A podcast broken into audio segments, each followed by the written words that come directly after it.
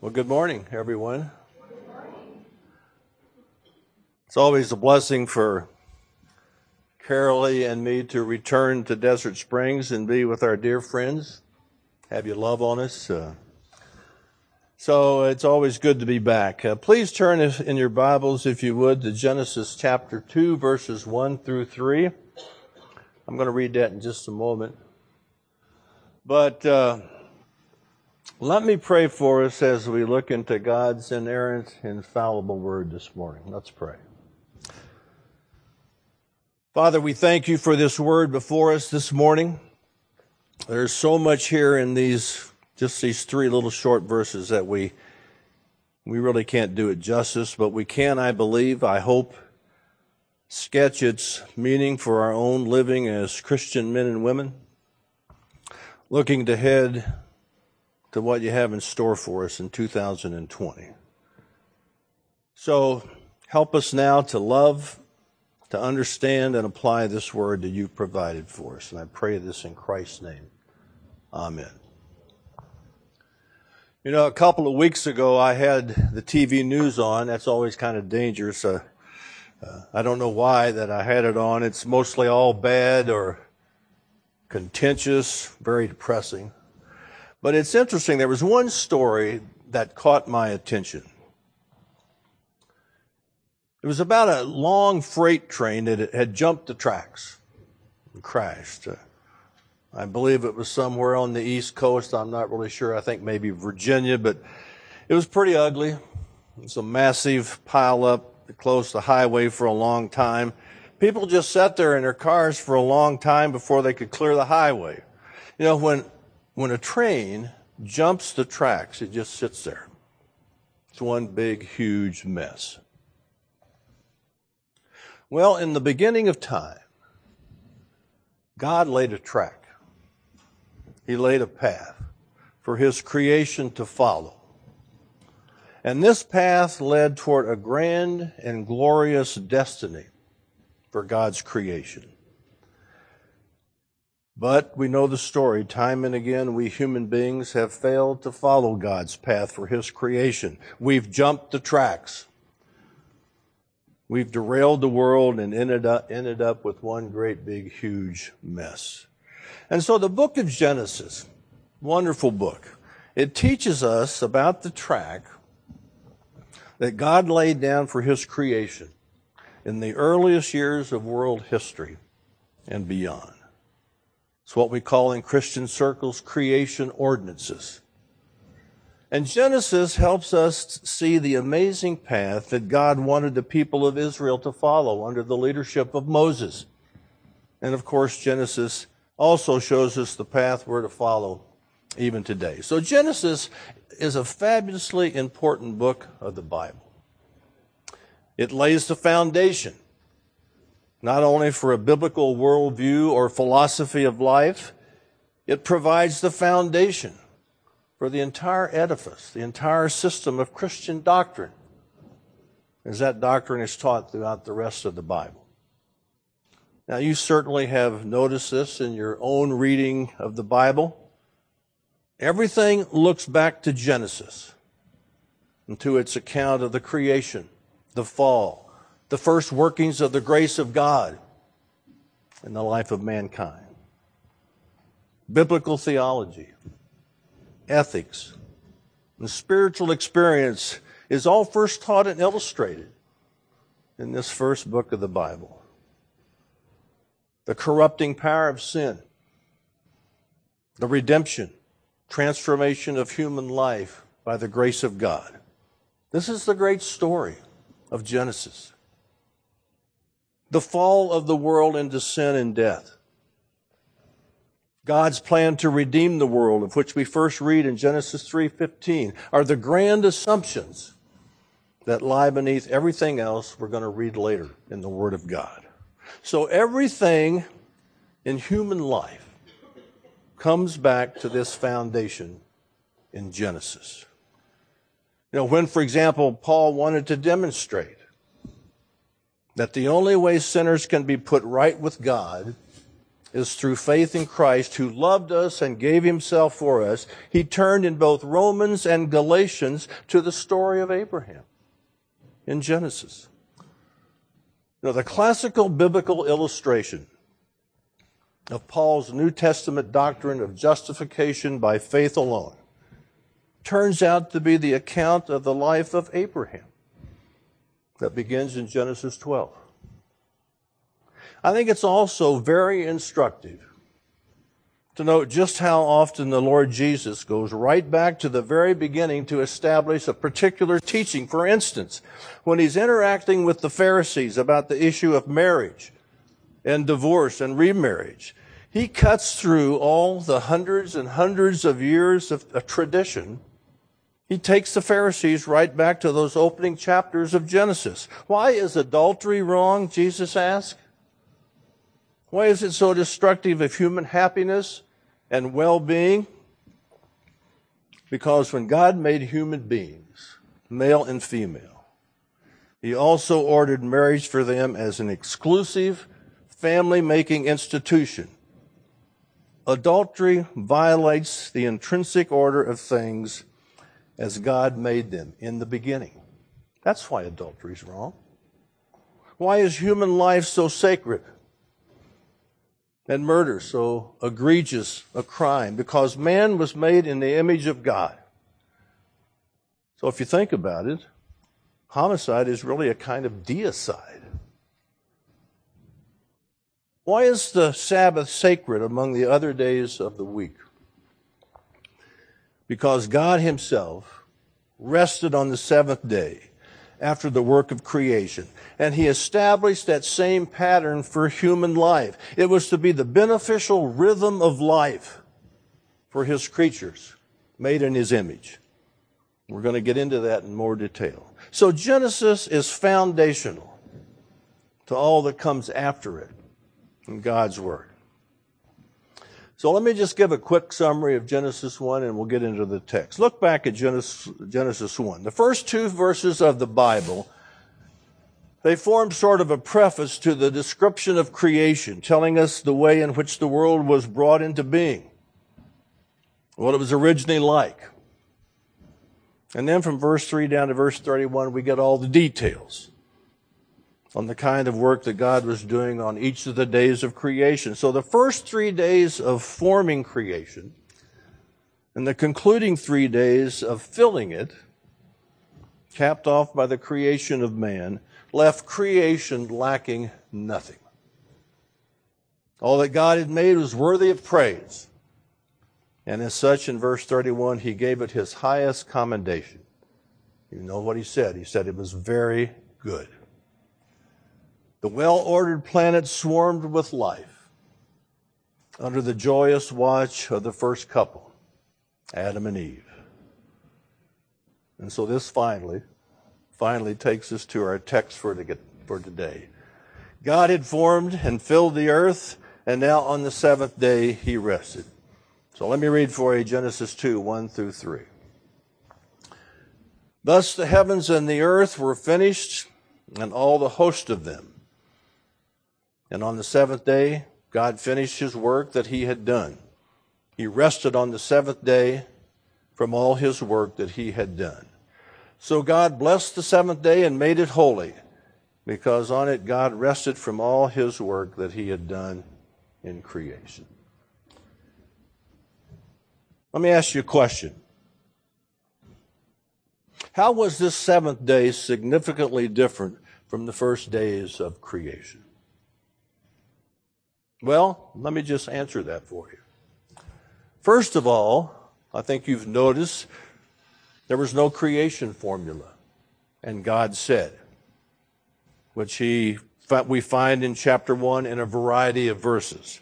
There was none of that in verse 7. God didn't need to say anything else on the seventh day because his creative work wasn't required.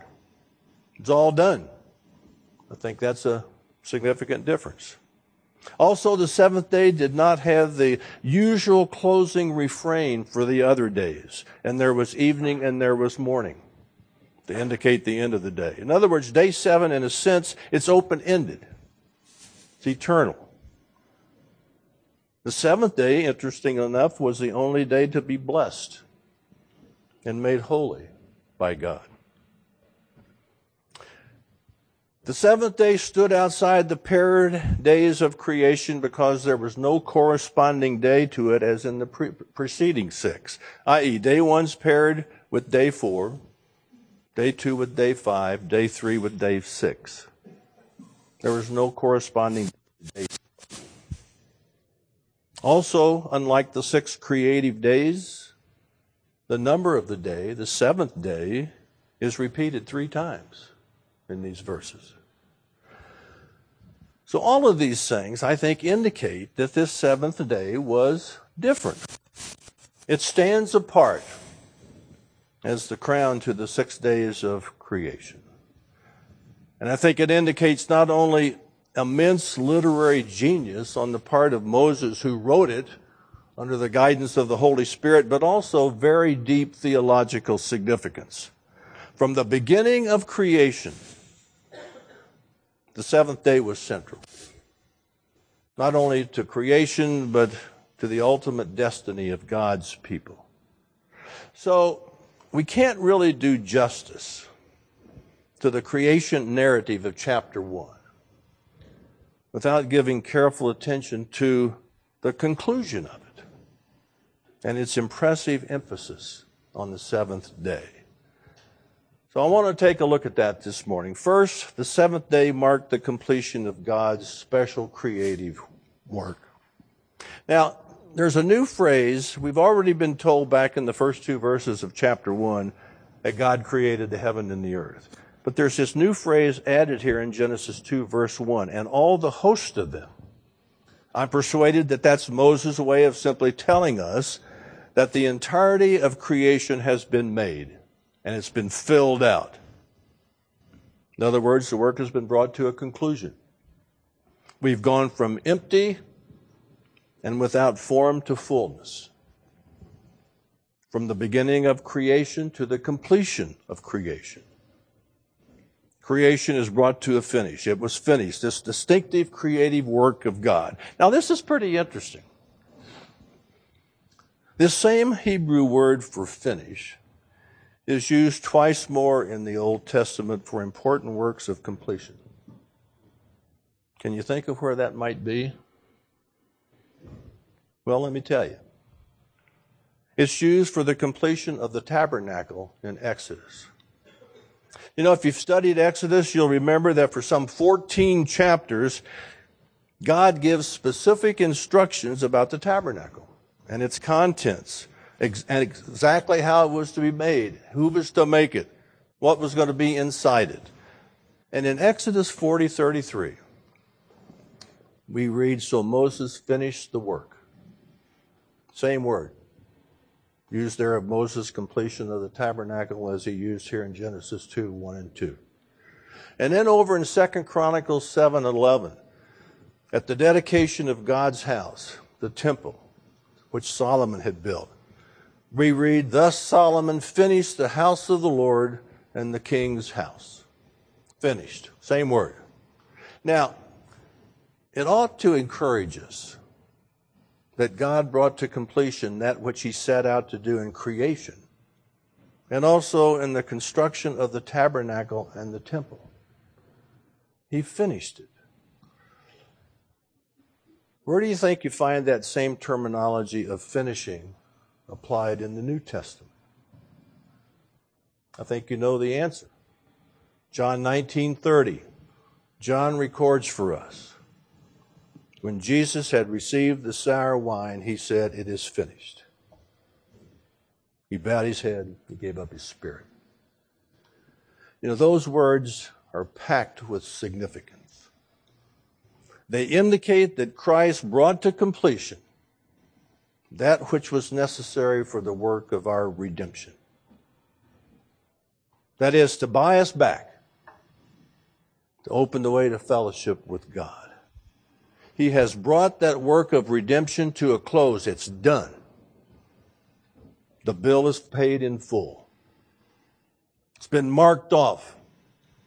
No more will it be charged to our account. He has finished that work of redemption. I, I, I won't, won't speak for you, but all that gives me a great deal of confidence that when God promises that He will not leave me or forsake me, and that the good work that He has begun in me, He will bring to completion, that He really means what He says.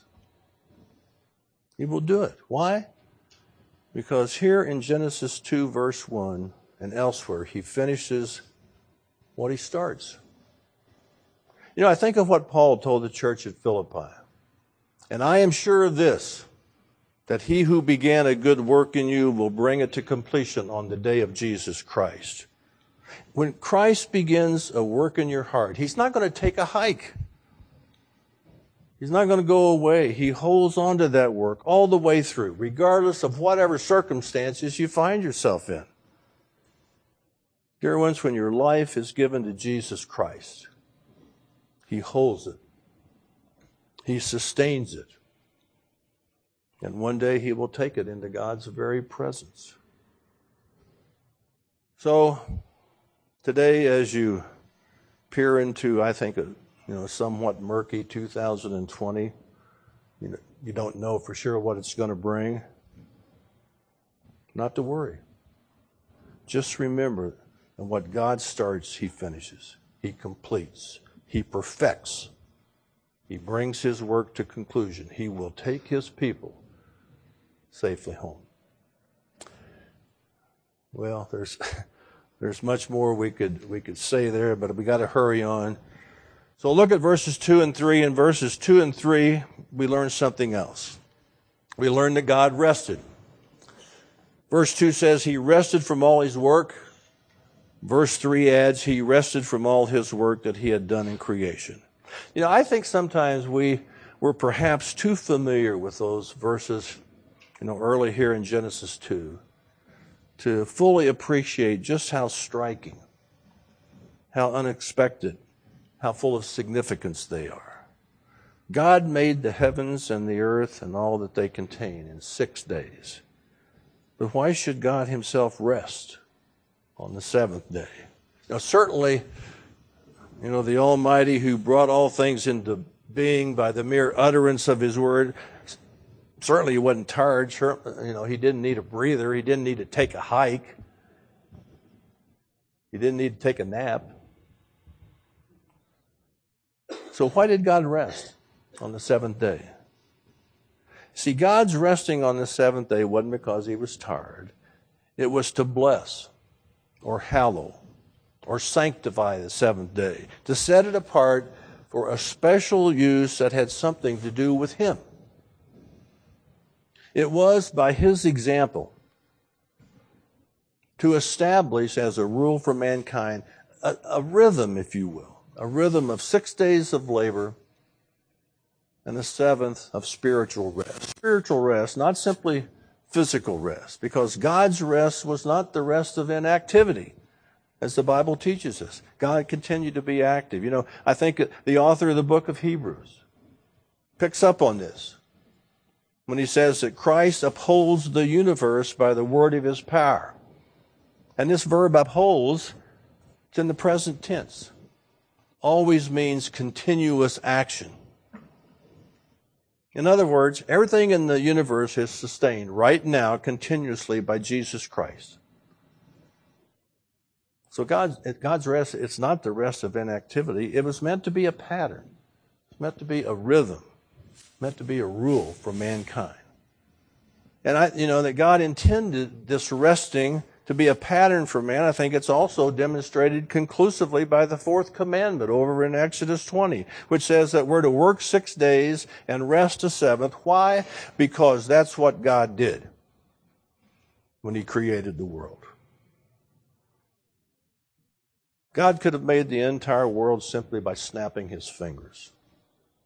But why did He make it then in six days and rest a seventh, except as an example for man to follow. You know, I like what Dr. James Boice says about all this. Um, he says that what's involved here is what St. Augustine had in mind when, with his magnificent use of words, contrasted the rest of God with our own restlessness. You know the quote. Augustine said, Thou hast made us for thyself. Our hearts are restless until they find their rest in thee. See, Augustine was thinking of the turmoil of the human heart. He was saying that our true destiny is to find the rest that's found in God only. God, having completed his work of creation, rests. And he, as if to say to us, this is the destiny of those who are my people, to rest as I rest, to rest in me. You know, what's the, what's the cause of restlessness in the human heart? You know, a lot of people say it's the pace of change in life. You know, we live fast lives. We're always running here and there. People say that. I suppose it could be. Augustine thought otherwise he would say that the real cause of restlessness, you know where he's going. He's saying our basic problem is sin. Sin is what causes turmoil to the heart. You know, maybe Augustine would have pointed us to those words of Scripture that speak of the wicked having lives that are like the churning sea that never rests. That's what sin causes. So, what's the cure for restlessness?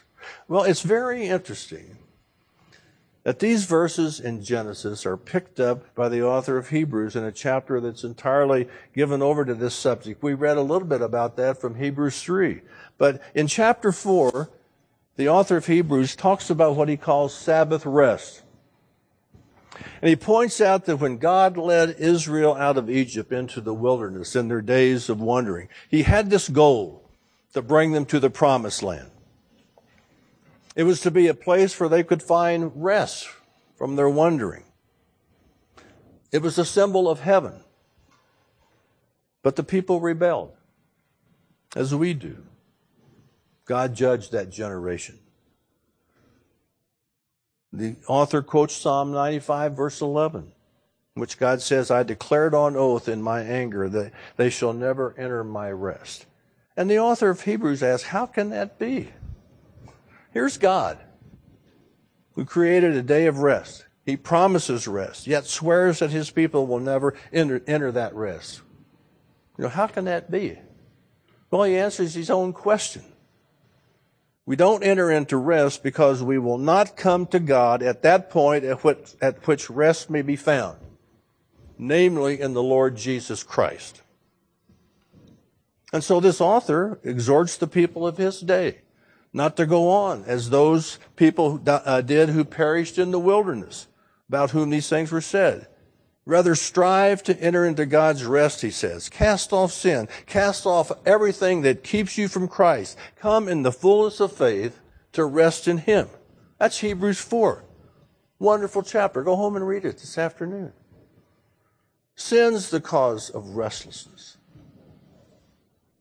And sin's the problem with which we have to deal. The problem is, is that we can't deal with it. we can't handle it. We're sinners. But the Lord Jesus Christ not only can, He does. He comes, He dies, He pays the penalty for our sin, He opens the door into the presence of God for all who believe in Him. Then God, on the basis of the death of Christ, pronounces the believing one justified. That one now stands before the presence of God, clothed in the righteousness of Jesus. Dear ones, as long as we live on this earth, on this mortal coil, we're going to be troubled by sin. We're sinners. But we can begin to enter into God's rest now. We can look forward to that day when we will be made like Jesus, stand before God in holiness. You know, Augustine, he knew from experience that life apart from Christ, it's just striving. It's just spinning our wheels. Man will remain restless regardless of what they attain, regardless of what they obtain in this world. He recognized that we will never find rest apart from redemption in Christ. And that brings us to our final point. God blessed and made holy the seventh day. Verse 3.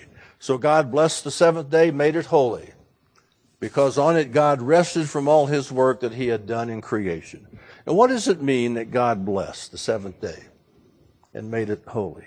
Let's, let's take bless first. What does it mean that God blessed the seventh day? Well, first and foremost, I think it means that God made it spiritually fruitful. You know, we know that the two preceding blessings in the creation account in, uh, in chapter 1, first on the living creatures and then on Adam and Eve, bestowed fertility. Because in both instances, God said, Be fruitful and multiply. And I think the meaning here in verse 3 is essentially the same in, in the spiritual realm. God's blessing bestows on this special, holy, solemn day, He gives it a power which makes it fruitful for human existence. God's blessing gives the day, which is a day of rest. He gives it the power to, the power to stimulate the power to animate, the power to enrich, and the power to give fullness to life. You know, as Boice puts it, the seventh day is one of perpetual spring. It's a day of multiplication and fruitfulness. God hallowed the seventh day. What does that mean? Well, God's holy. Holiness is the essence of his character. He's distinct, he's, he's separate. So when the scripture says that God made the seventh day holy, it means he set it apart for his use. He gave it to us to be part of our worship, part of our service to him. Now that's, that's straightforward enough, I think. And I would bet that almost everyone in this room agrees that this is what those words mean. The problem is that this statement comes when it does in the Bible. You know, I think the widespread belief of many Christians today is that the Sabbath was something for the days of Moses, that it was it's been superseded by the New Testament. You know, people put it differently. Uh, some will say that now every day is a Sabbath.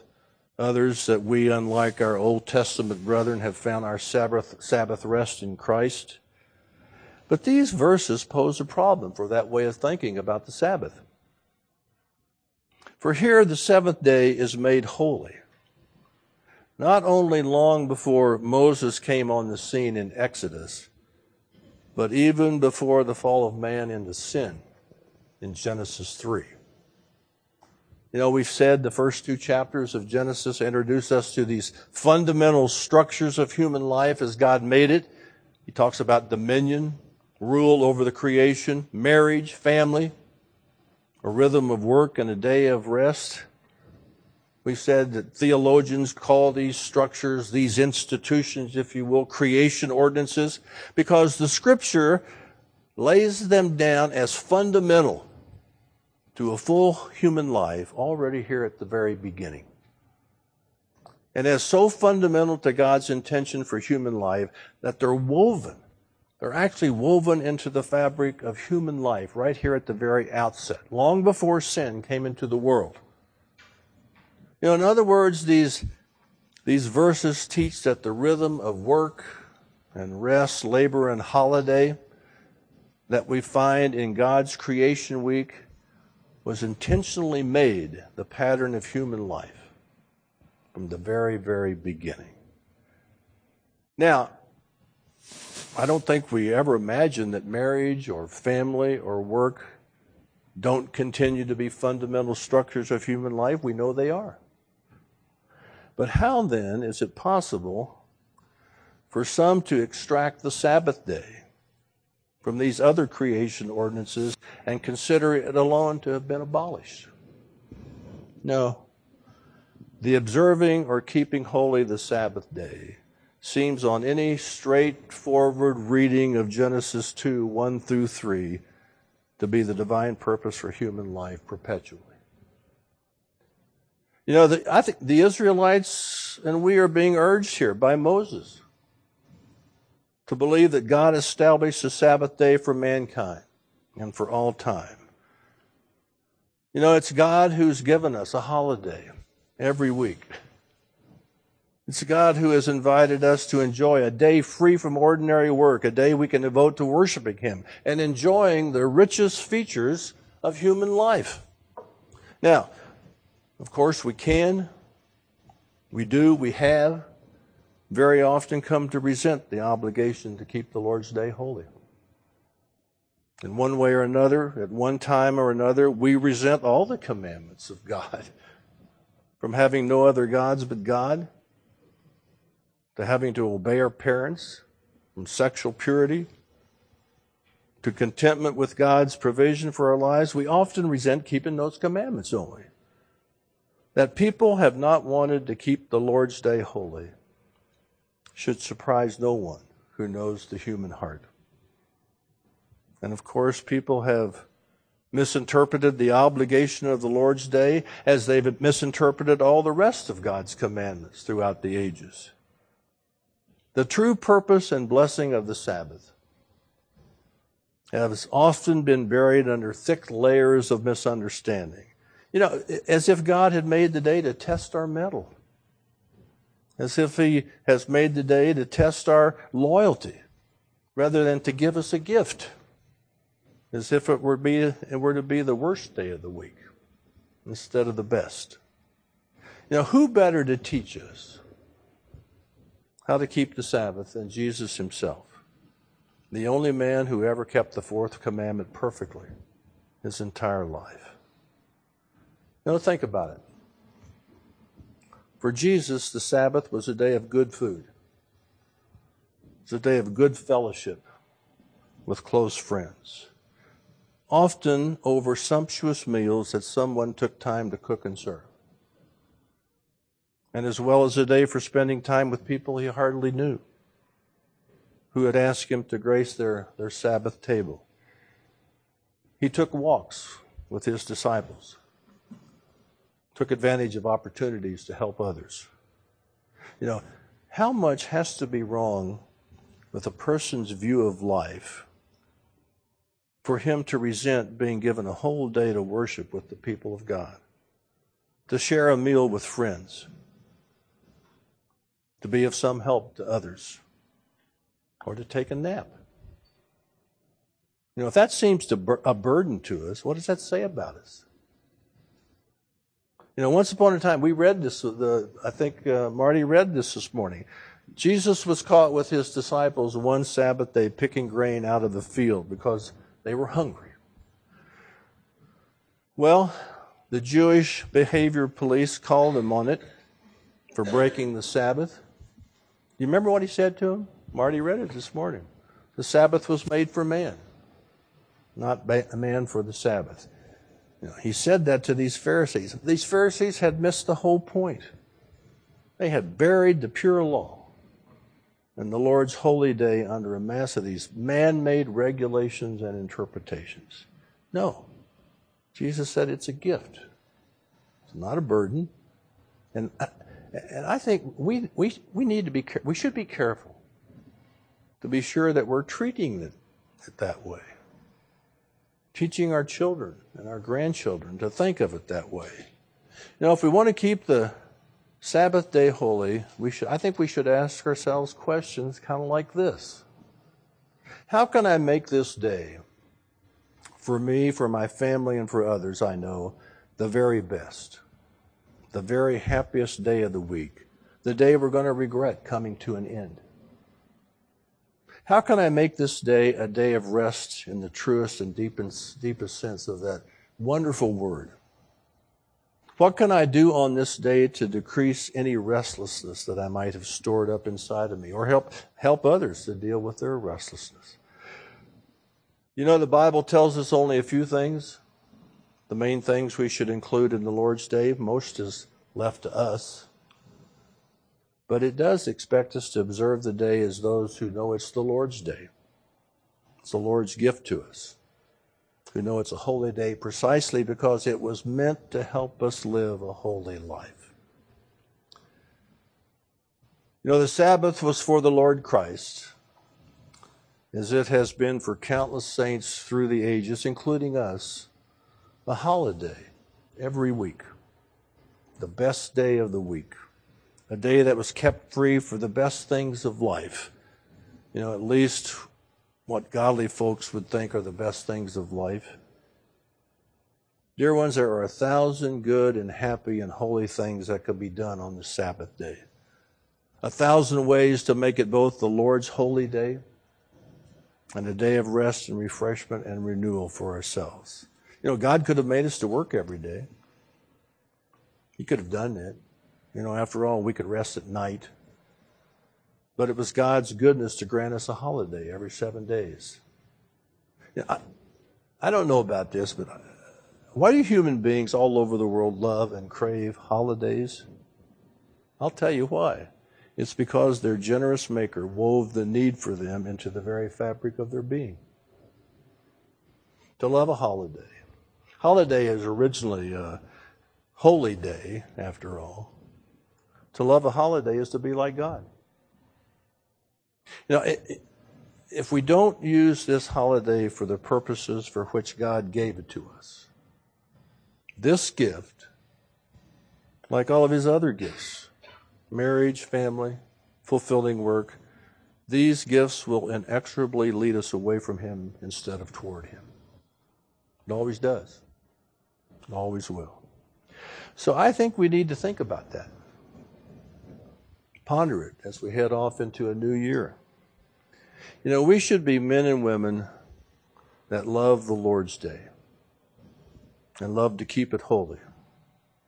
We should teach our families, wives, husbands, children, grandchildren, to find it natural, even an honor, to turn down the world's invitation to use this day just like any other day in order to keep the Lord's day holy to Him. And I will tell you this if we do, and they do, we will be a holy people. And we will be a very happy people, bound to one another. And God's kingdom will be extended. And my prayer is that God would make it so in this dear, wonderful, and blessed congregation in 2020. Let's pray. Father, we, we thank you for this powerful word. We ask that you work it into our hearts